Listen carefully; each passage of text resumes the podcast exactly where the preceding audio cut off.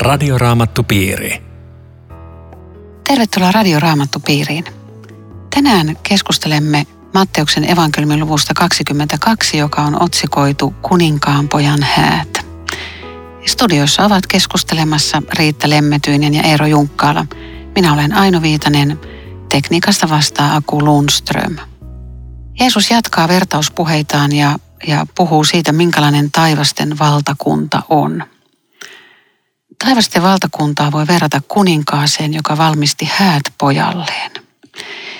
Ja palvelijat kutsuu nyt niitä häävieraita sinne, mutta ne kutsun saaneet eivät tahtoneet tulla. Silloin tämä isäntä lähettää uudestaan palvelijoita ja, ja suorastaan käskee. Että siinä ei kutsuta, vaan siinä käsketään. Tässä on käski-sana jakeessa neljä. Ja hän perustelee, että nyt on ateriat, on härät ja syöttövasikat on teurastettu. Kaikki on nyt valmiina, tulkaa häihin. Mutta sitten tulee estettä, monenlaista syytä. On kauppaa ja on pellolla hommaa ja on menty naimisiinkin vai, vai oliko se tässä kohtaa. Mutta joka tapauksessa niin kiellettiin tai kieltäydyttiin kutsusta ja sitten alettiin pieksää näitä juhliin kutsujia. Eikö aika järkyttävää? Mm. Ja silloin kuningas vihastui. Tämä on, tässä on vähän samaa kuin mm. tässä edellisen. Joo, tuohon voisi tehdä katkon, niin sitten voit jatkaa tuosta dramaattisesta lopusta, mutta ennen kuin mennään yksityiskohtiin, mä niin kuin mietin sitä taas se juutalainen kuulija, että häät oli Itämailla kaikkein suurin juhla, mitä ikinä voi olla olemassa. Eli ei ollut riemullisempaa juttua kuin häät. Ne kesti seitsemän päivää, kuokkavieraat hallittiin tulla, eikä tullut kysymykseenkään noin pääsääntöisesti, että mä lähetän tämmöisen epäkohtelijan vastauksen, että sori, mulla on vähän pistestä samaa aikaa. Että tässä on taas semmoinen, semmoinen jokin, mikä, millä Jeesus taas yllättää, että mit, mit, mitä se nyt haluaa sanoa. Ja varsinkin kuninkaan pojan häät, niin se on sitten aivan huikea. No, onko se vähän niin kuin, että Linnan juhliin tulee kutsu Kyllä. ja sitten sanotaan, että no thanks? Just, ka- kaikki mm. tulkaa Linnan juhliin, tai siis nimenomaan kutsutaan mm. Linnan juhliin, niin siitä ei kyllä oikein pahasti kieltäydytä. Ja sitten kun tämä on niin kategorinen tämä kieltäytyminen, voisi vaan itse miettiä, että jos mulla on jotkut tärkeät juhlat ja mulla on niin kuin, tämä menee ystäville ensin näille läheisille tämä kutsu ja kaikki järjestää sanoo, että sori, en mä tuu miltä se tuntuu? Se tuntuu jotenkin, että mä oon ihan, miten ne kohtelee mua tälleen. Joo, mulla kyllä käy joskus niin, että mulla olisi aika tärkeät tuttavan häät ja mulla on saman aikaan työkeikka jonnekin ja mua harmittaa hirveästi, että mä en pääse. Mutta jos, mutta jos kaikki sanoo, että mä en pääse. Joo. Hmm. Ja, ja toisaalta tässä on niin, niin semmoinen riemukin, kun muuallakin vanhassa testamentissa just näillä häillä ja sulhanen ja morsi ja Jumala kuvaa sitä omaa suuretta kansaansa. Että siinä on jotain hyvin riemullista, että jos, jos nyt kaikki valtias ilmentää voimaansa, niin heistä ensimmäisenä tuu mieleen, että ruvetaan häistä puhumaan. Siinä on taas se semmoinen valtava ilo, jos te tajusitte, mitä taivas teille tarjoaa. Niin tosiaan joo, että tässä on tämä, tämä hääjuhlas tämä. Mä en niin. tuota oikeastaan ajatellutkaan, että, että tämä häiden riemu ja ilo ja kaikki on tässä tarjolla – sitten täydellinen kieltäytyminen. Siinä, siinä Jeesus tekee niin tämmöisen hyvin dramaattisen vastakohta-asetelman tässä vertauksessa. He saivat kutsun. Mä luin roomalaiskirjeestä sen kohan, josta käy ilmi, että oikeastaan niin koko kristillisen elämä alkaa siitä, että tulee ensin kutsu, Jumala kutsu. Ne, jotka hän on kutsunut, hän on valinnut ja antanut perinnöjä. Tämän päällä lepää kaikkea. Jos sitä ei ota vastaan, niin kaikki menee. Kaikki on valmiina. Joo, tuohon aikaan ilmeisesti oli tapana, että ensin oli se alustava kutsu ja sitten tuli se lopullinen kutsu, kun kaikki oli valmista. Joo, ei olisi pitänyt olla mitään estettä, että mm. mulle ei sovi, koska mä oon saanut sen alustavan kutsun ja nyt kerrotaan. Se oli tiedossa. Se oli, mm. se oli täysin tiedossa. Joo, ja sanottiinko me jo se, että tämä, tämä kertomushan liittyy just tähän sarjaan, mikä koko edellinen luku mm. oli täynnä sitä, että tämä valittu Jumalan kansa on ollut kutsun edessä, sanokaamme nyt 2000 vuotta Abrahamista alkaen. Ja, ja nyt ne ovat torjumalla torjuneet, kun Jumalan poika tulee viimeistä kertaa Jerusalemiin. Kukaan ei tiedä sitä, mitä tapahtuu viikon kuluttua, mutta me tiedämme. Luukkaalla on tämä sama vertaus ja siinä ehkä painopiste on siinä, että ne kutsutut ei, ei halua tulla ja ne loukkaa syvästi sitä kutsujaa. Tässä Matteuksen vertauksessa se painopiste on nyt tässä loppupuolessa, missä, missä selviää se, että ketkä lopulta pääsee sisään sinne juhlaan. Ja tähän jatkuu aika dramaattisesti. Kun kuningas sanoo sitten tässä jakeessa seitsemän, että mm, kuningas vihastui. Hän lähetti sotajoukkoonsa, surmasi murhamiehet ja poltti heidän kaupunkinsa. Voidaanko tässä nyt Eero ajatella, että, että puhutaan Jerusalemin tuhosta, että onko se ennustettu tämä 70 jälkeen Kristuksen? Tämä on nimenomaan se jae Matteuksen evankeliumissa, jolla perusteella joskus juuri näin ajatella, että Matteus olisi kirjoittanut evankeliumissa vuoden 70 jälkeen, kun me tiedämme, että silloin se kaupunki tuhottiin.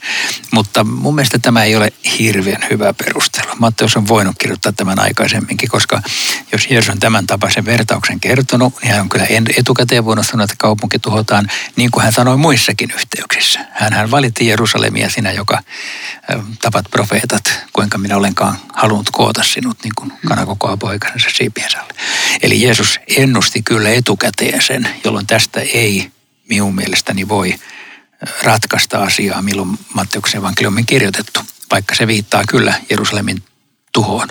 Mm. Mutta tämä on aika pysähdyttävää. Tämä silloin kuningas vihastui. Eli hengellisissä kontekstissa ei nykyään kyllä juurikaan puhuta mahdollisuudesta, että Jumalan viha on todellinen ja kohdistuu yhä vielä ihmiseen, joka hän Ei todellakaan. Olisi kiinnostava miettiä, milloin viimeksi on kuultu hmm julistajan puhuvan Jumalan vihasta. Mm. En minäkään, en minäkään usein, Joo. todellakaan. Kehen se kohdistuu? Sekin mm. pitää nyt sanoa. Niin. Joka torjuu Jeesuksen. Se varmaan on se. Kristuksen ulkopuolella on Jumalan viha. Joo.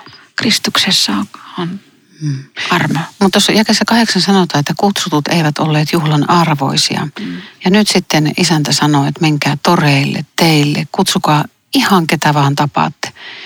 Ja, ja jakeessa kymmenen käy ilmi, että okei, sinne kerättiin pahat ja hyvät. Ja niinpä se häähuone täyttyi. Mutta sitten kuningas näkee siellä erään miehen. Hänellä ei ollut hääpukua. Ja hänet heitetään pois. Nyt tänne juhliin tarvittiin puku. Millaisen puvun me tarvitsemme päästäksemme sinne taivaan ilojuhlaan? Ennen, ennen kuin mä vastaan tuohon, niin mä haluaisin vaan vielä huomauttaa siitä, että, että seuraavaksi se kutsu kohdistui niihin, jotka ei ollut ajatellut, että he koskaan tämmöiseen juhliin pääsee. Ylipäänsä että tämmöisen kutsun saa. Eli varmaan taas se sama, mikä oli edelläkin, että, että juutalaisia Israelin Jumala oli kutsunut, että hän kääntyy pakanoiden puoleen.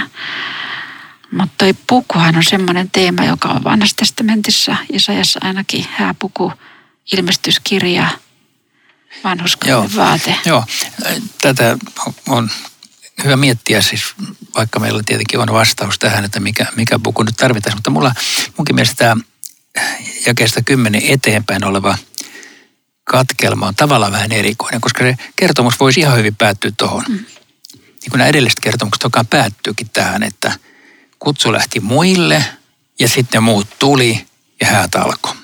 Ja se tarkoittaa, että nyt niin kuin pakanat menee vasemmalta ohi juutalaisten maailman ja tulee Jumalan valtakunta ekaksi. Mutta sitten tulee tämmöinen yllättävä episodi, että siellä sisälle tulleissa on joku, joka ei, jolla ei olekaan oikeutta tulla sinne sisälle. Että tämä on vähän niin kuin hullu juttu, että mitä, mitä se sinne, miten se on päässyt sinne. Ja nyt tähän tulee tämä hääpuku, tulee just niin kuin kriteeriksi joskus on selitetty, että, että juhliin tulijoille annettiin hääpuku, mutta se ei tietääkseni pidä paikkaansa. Ei niillä ollut satoja hääpukuja. Aika monen homma. Niin, ei niillä ollut satoja hääpukuja siellä ovella. Mutta että kuitenkin siinä nyt on jokin vahva sanoma, että joku tulee väärin perustein. Ja on se puku tärkeä, koska ilmestyskirjassa on useampi kohta, jos puhutaan näistä valkeista vaatteista. Mulla on nyt tässä yksi. Voi pelastettujen joukko, Johanneksen ilmestys seitsemän. Nämä ovat pääseet suuresta ahdingosta. He ovat pesseet vaatteensa ja valkaiset ne karitsan veressä. Et kyllähän tässä on tämä osallisuus sovituksesta on. joka tässä pitää nähdä. Ja, ja me puhutaan tämmöisessä luterilaisessa kielenkäytössä vanhurskauden vaatteesta, mm. tai se on raamatussakin se sana, joka on aika hyvä kuva. Siis meidät puetaan johonkin, joka ei ole meitä, meidän omia vaatteitamme, ei ole meidän omia ominaisuuksia. Meille antaa ulkopuolelta jokin, jota voidaan kutsua Jumalan vanhurskaudeksi ja sillä mennään. Omilla vaatteilla ei mennä. Ei. Muuten ennen kuin aina jatkat, niin mä alleviivasin tuon kuvan ensimmäistä kertaa. Mä jään miettimään, että kun kuningas tuli sisään katsomaan juhlavieraita. Voiko te ajatella näin, että edellisellä kerralla Jumala oli tullut katsomaan ihmistä paratiisissa. Sitten, sitten sieltä karkotettiin ja, ja nyt sitten kaikkivaltias Jumala tulee uudelleen kohtaamaan ihmisen. Kuningas tuli sisään katsomaan häävieraita. Mistä sä ton oot keksinyt? no kun se on jotenkin painos, jotenkin painokkaasti täällä esillä, niin mä mietin, että Jumalahan tulee meitä vastaan. Kerran sekin hetki koittaa. Ja onko tässä joku tämmöinen viesti siitä? Ja sitten jonkinlainen tuomion sanahan tämä myöskin on, että... Tämä on nimenomaan. Mm. Siis toi oli kiva, kiva yhdistely, miten sä ajattelit. Tuo jää 13 on tosi raju. Kuningas sanoi palvelijoilleen, sitokaa hänet käsistä ja jaloista ja heittäkää ulos pimeyteen. Siellä itketään ja kiristellään hampaita. Ihan hirveetä. Eikö se On. Mut, mä, mun mielestä tätä kuvaa, siis, joo, mä voin hyväksyä Riitta tuon hienon selityksessä. mun mielestä tätä ei kait voi kuitenkaan tulkita niin, että joku livahtaa taivaaseen ja heitään sitten sieltä pihalle. Eli, eli että ei, ei ikään kuin niin konkreettisesti että joku pääsi vahingossa pelastettujen joukkoon, mutta huomattiin, että ei se ansaitsekaan, se lentää ei, pihalle. Ei. Vaan että se ehkä vain muistuttaa sitä, että päästäksemme perille meillä pitää olla oikeat vaatteet. Mm. Ja se oikea vaate on Jeesuksen antama lahja, vanhurskaus ja pelastus. Jos sitä ei ole, niin sinne ei mennä ja, ja sillä mennään. Siis mun ymmärtääkseni vain mm. tämä siinä on se. Okei. Okay. olisiko sekin, että, että me ei täällä ajassa pystytä niin kuin sanomaan, että toi on pelastettu, toi ei ole. Että Joo. Jumala säästää sen itselleen tämän hetken, jossa tämä tulee esiin. Joo. Mutta kai me nyt jotain voidaan arvata, että joku on uskoveli ja sisar. No hiukan joku... sinne päin, hiukan sinne päin. Säkin varmaan oot. Ja... No, no vaikka niin kuin lopullista voisi sanoa, ei tietenkään tuomita, mutta että kai me nyt vähän tiedetään, että... Joo. Aina se luutton jakeen 13 tekisi meille siitä sanoa, kun niin ja niin usein tulee vastaan tämmöinen ajatus joka on päinvastainen silleen. Se ajatus on tämä, jota tarjotaan, että lopussa tulee tämmöinen Amnesty International. Kaikki saavat, pääsevät taivaaseen. Sulla ei ole mitään hätää, koska on olemassa se Jumalan armo. Ja heraamattu on kyllä tosi vakava tässä suhteessa, että, että ilman Kristusta ei ole mitään amnestia. Joo, mua on auttanut jälkeenpäin kun mä oon joskus tota pohtinut, niin se, että jos ei olisi oikeudenmukaista tuomiota, niin silloinhan täällä voisi kuka tahansa tehdä mitä vaan ja koskaan sitä ei seuraisi mitään. Mutta että paha saa palkkansa ja, ja se on niin kuin yksi Jumalan oikeudenmukaisuuden piirre, että sitä pahaa rankaistaan. Mm. Näin, näin juuri asia on ja toi on aina tärkeä välillä sanoa ja todeta. Joo. Tuo jää 14 nyt mä heitä vielä teille. Monet ovat kutsuttuja, mutta harvat valittuja. Kuka oikeasti on kutsuttu? Kuka valitaan? Tämä on niin kova, kova ja että pitääkö meidän tauon jälkeen käsitellä sitä vielä, koska kyllä meidän täytyy vähän sitä puhua. Soitaan näin. Joo. Tämä on Radioraamattu Piiri. Ohjelman tarjoaa Suomen raamattuopisto. www.radioraamattupiiri.fi Jatkamme keskustelua Riitta Lemmetyisen ja Eero Junkkalan kanssa Matteuksen evankeliumiluvusta 22 ja jakeesta 14 eteenpäin. Minä olen Aino Viitanen. Kuka on kutsuttu sinne kuninkaanpojan häihin? Niin tässä lukee, että monet ovat kutsuttuja, mutta harvat valittuja. Tämä on aika, aika kova raamatun kohta, koska tänne edessä ihminen kysyy, että hetkinen, onko mä tota, onko mä tätä, onko mä kumpaakaan näistä. mun mielestä tämä tarkoittaa sitä, että kaikki ovat kutsuttuja, mutta kaikki eivät tule. Mun mielestä tämä tarkoittaa sitä. Vai mitä sä Rita? Samaa. Että harvat valittuja, siis tota, ne, jotka ottaa kutsun vastaan, ovat Jumalan valittuja, mutta, mutta kaikille on ihan mahdollisuus olla sekä kutsuttu ja, että ja siis valittu. Siis täällä, täällä aikaisemmin sanotaankin, että, että kutsutaan niin kuin kaikki. Siis että mm. kukaan ei ole valittu jäämään ulkopuolelle. On hyvin tärkeää raamatullinen totuus. Jumala tahtoo, että kaikki pelastuu. Se, että kaikki eivät lopulta pelastu, se jää meille salaisuudeksi, miksi näin on. Ja siinä on kysymys siitä tästä valinnasta, mutta se ei ole tämmöinen, että joku valitaan ulkopuolelle. No, kun tässä sanotaan, että harvat on valittuja, niin kuka se valitsija on? Pitäisikö tässä olla joku suomen kielellä joku toinen käännös? No näitä pitää aina selittää. Ahtaista portista kaikki ei mene sisälle, jos mä käytän toista Jeesuksen kuvaa. Jostain syystä kaikki eivät mene sisälle. Se on ehkä kuitenkin jo, jossain, jollain mittarilla mitattuna vähemmistö, joka, joka pelastuu, vaikka niitä on lopulta paljon lukematon joukko taivaassa. Ehkä sen voisi sanoa vielä loppukaneetiksi tähän vertaukseen, että, että että on iankaikkisuus vakava asia, mitä ihminen tekee, kun Jumala kutsuu häntä. Siitä on kaikki kiinni.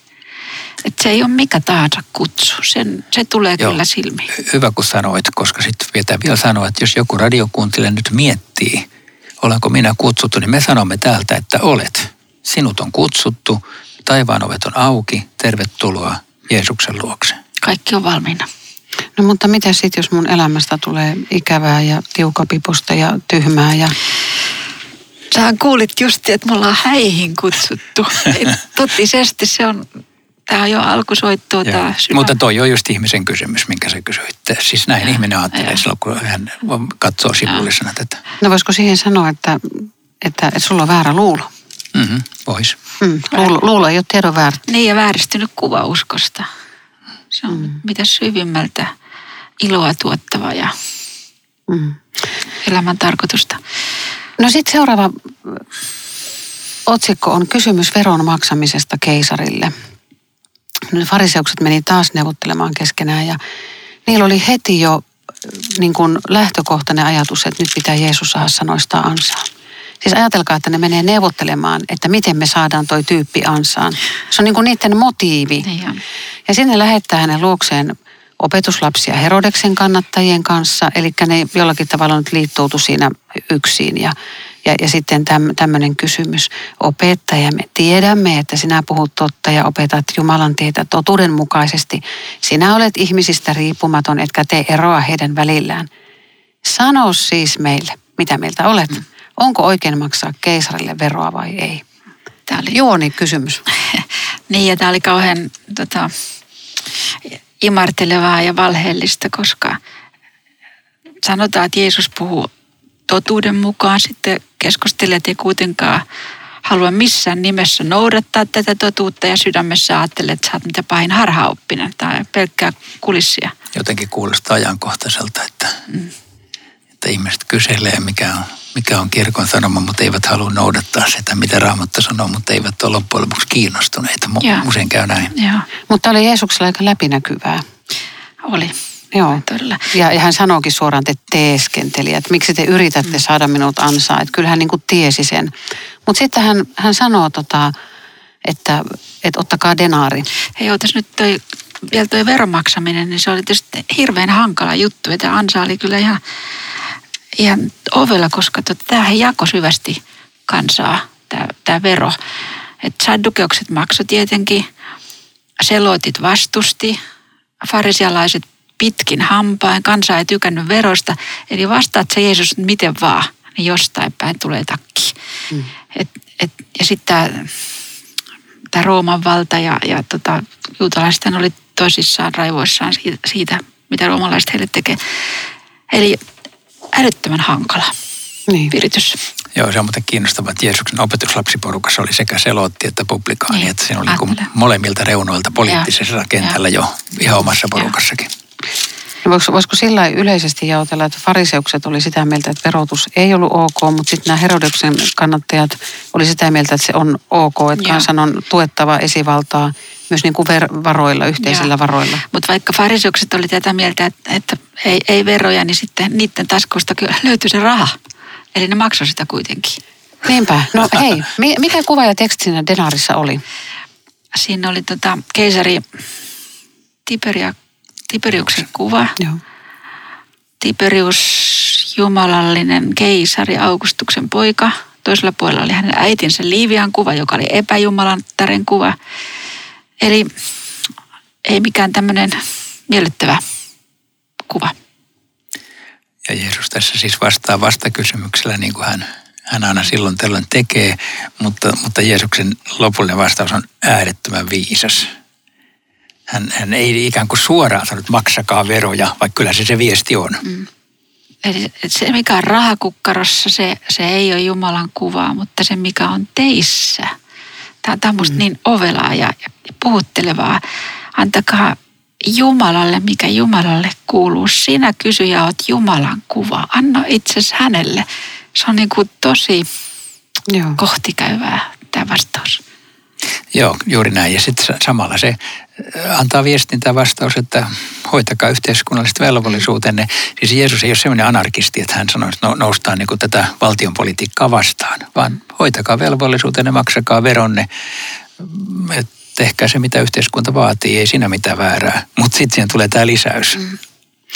Eli toisaalta se koko raha oli epäjumalan palvontaa.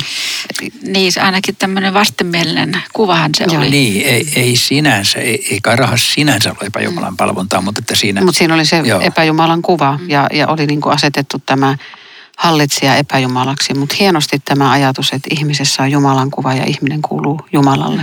Niin, luomisen joo, ja tulee vielä mieleen, että, että kun kristittyjen al- tunnustus oli äh, Kyrios Jeesus. Jeesus on Herra, kreikaksi Kyrios. Niin keisaria kutsuttiin nimellä Kyrios. Ja keisari oli siis Herra ja Jumala, keisaria piti palvoa ja nyt sitten kristittyjen tunnustus oli Jeesus on Kyrios, Jeesus on tämä Herra. Et siinä tuli jo siis vahva vastakkainasetelma tähän. Mutta se on eri asia kuin sitten kuin tämä veron maksaminen. Tälle, tälle maalliselle hallitsijallekin annetaan verot, eli, eli siinä, siinä ei tarvitse niin mitään se Jumalan valtakunnan erityisoikeuksia etsiä. Mutta jotenkin aina semmoinen jäätävä pinta, kun tämmöinen politiikka ja sitten hengellisyys, kun yritetään saada ne tavallaan niin kuin jotenkin yhteen ja Mutta hei, voiko, voiko olla kristillistä politiikkaa? ainakin kristillisten arvo, arvojen mukaista politiikkaa voi olla. No mitä sitten sanotte niistä, jotka sanovat, että ei me mitään tuosta politiikasta välitetä, että Ei mun mielestä kaikkien tarvitse välittääkään, mutta siis mun mielestä kristittyjen niin periaatteessa pitää osallistua politiikkaan. Eli pitää osallistua oman yhteiskuntansa vaikuttamiseen ja rakentamiseen, vaikka ei jokaisen tarvitse olla aktiivinen siinä. Mutta no niin kuin pitää, pitääkö olla sitten tämmöisessä KDssä vai, vai voiko olla kristittynä jossakin toisessa puolueessa? Ai, siis Nyt sä viet meidät liukkaalle jäälle, että meidän pitää olla vähän... ei kerrota Se mitään. oli ansa nyt, mitä hei, Eero. äänestetään. Aina mutta, ansa. Mutta, mutta sanotaan näin, näin tota, tällä tavalla diplomaattisesti, että kristitty voi olla missä puolueessa tahansa, kun hän on kristitty ja ajaa om, niitä arvoja, jotka on kristillisiä arvoja. Kyllä mä silti sanon, että hyvä, että on kristillinen puoluekin. No mihin perustuu tämä ihmisten tämmöinen kahtia jakaminen, että, että uskontoa ja politiikkaa ei saa sotkea? Sitähän käytetään kyllä vähän lyömäasiana väärinkin sitä lausetta, mutta, mutta, mutta jos me ajatellaan, että raamatun mukaankin totelkaa esivaltaa, koska se on Jumalan säätämä ja asettama. Ja kuitenkaan sitten ei haluta sotkea. Joo, siis mun mielestä siinä on nämä kaksi puolta. Toinen on tämä, mitä sä sanoit, tavallaan tämä, mitä me kutsumme vaikealla sanalla hengellinen regimentti, maallinen regimentti. Eli me tarkoitamme, että tämä hengellinen äh, regimentti tarkoittaa uskoa, Jumalan palvelusta, rukousta, kirkkoa. Siellä toimii hengelliset periaatteet. Sitten on tämä maallinen sektori, joka on, jossa kun on sitten oikeuslaitos ja kaikki ihmisten järjestys, siellä, siellä ei varsinaisesti pelata rukouksella eikä, eikä he, raamatulla, vaan, vaan oikeudenmukaisuudella. Mutta sekin maailma on Jumalan maailma. Ja sielläkin tarvitaan kristittyjä, jotka edustavat niitä arvoja, jotka me raamatusta ymmärrämme oikeiksi arvoiksi. Eli meidän, meidän täytyy silläkin puolella toimia siten, että Jumalan käskyt on kunniassa, että me lähimmäisen rakkaus on korkeasti noterattu, ihmisten tasa-arvo ehdoton. Eli, eli on paljon tällaisia kristillisiä arvoja, jotka, jotka on sitten menneet yhteiskunnassa jopa onneksi jonnekin YK on ihmisoikeuksien julistukseen saakka. Se on kristinuskosta nouseva arvomaailma.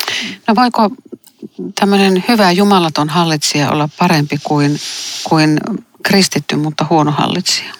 Joo, voi. Ilman muuta voi. Että Lutherkin puhuu tästä, että, että hallitsijan – ei tarvi olla kristitty, mutta ei sitä haittaakaan ole. että hyvä jos on. Mm. Niin, että nyt vaan sitten ehdolle vaaleihin ja vaikuttamaan siis siitä tulisi, yhteiskunnan asioihin. Niin, ja, ja politiikka ja uskonto, kun ne sekoitetaan, niin se, se saa aika aivan järkyttävää jälkeä, kun tulee mieleen Adolf Hitler, joka valtansa huipulla sanoi näin, että nyt minä hallitsen myös Saksan kansan sieluja. Ja tässä on nyt kaksi valtaa yhdessä ja sehän saa aivan hirvittävää jälkeen sitten aikaiseksi, kun nämä kaksi sotketaan keskenään. Että kyllä tämä, tämä on siis upea veto tämä, tämä Jeesuksen, että antakaa keisarille, mitä keisarille kuuluu ja, ja Jumalalle, mikä Jumalalle kuuluu. Hänelle kuuluu omat tunnot ja sielut. Eli kristitty tekee kiltisti veroilmoituksen ja, ja tekee sen totuudenmukaisesti ja maksaa veronsa, vaikka joskus tuntuu epäoikeudenmukaiselta. Ja Raamatun mukaan jopa esivalta on Jumalalta silloinkin, kun se ei ole oikein hyvä esivalta. Hmm. Mutta totta kai sitten kristitty voi, voi myös esittää oman protestinsa siitä ja saa olla, olla myöskin haastamassa sitä, mutta periaatteessa Jumala on asettanut esivallan. Mutta tosiaan tämän tekstin huipennus on kyllä tämä, antakaa Jumalalle, mikä Jumalalle kuuluu. Mm. Eli siis se, se, se on se, mihin Jeesus tähtää tässä. Joo. Ja toikin on aika jännä lause, että kuullessaan tämän he hämmästyivät. Evankeliumissa on niin ja niin monta kertaa tämä, he hämmästyvät, he ihmettelivät, he ylistyvät. Että kun Jumala tulee jotenkin myös tämmöisellä vastauksella, niin se, se hätkähdyttää. Ikävä kyllä, että he jätti Jeesuksen rauhaan eikä sanonut, että hei Jeesus, mä haluaisin tulla sun mukaan. Niin, mä joskus mietin näiden kertomusten jälkeen, että oli, oliko siellä porukassa kuitenkin joku, joka tajusi, että hei, tota Jeesusta mä kyllä lähden seuraamaan. Ja varmaan oli, mutta ne, se kerrotaan usein täällä vähän yleisesti. Porukka lähti ja sillä siisti. Nyt jos joku kuulija miettii, että, että onko hän todella Jumalan kuva ja kuinka hän voisi antaa itsensä Jumalalle, mitä se antaminen nyt sitten heikolla ihmisellä onkaan, mutta että kuinka hän voi tulla armahtavan Jumalan luoksen, niin kuinka se tapahtuu? Ihan samalla tavalla kuin nämä ihmiset täällä Raamatun lehdellä, publikaanit jotka, ja syntiset, jotka tuli Jeesuksen luo. Usko on hyvin yksinkertainen asia. Tulla Jeesuksen luo, sanoa hänelle, että tässä minä olen, ota minut ja anna syntini anteeksi ja pelasta. Radioraamattupiiri. Kiitos ystävät jälleen mukana olosta. Me tapaamme jälleen viikon kuluttua Radioraamattupiirin merkeissä. Rukoilemme. Jeesus, anna minulle kaikki syntini anteeksi. Pelasta minut ja rakkaani ja läheiseni. Anna meille kerran ilojuhla taivaassa luonasi. Amen. Radioraamattupiiri. www.radioraamattupiiri.fi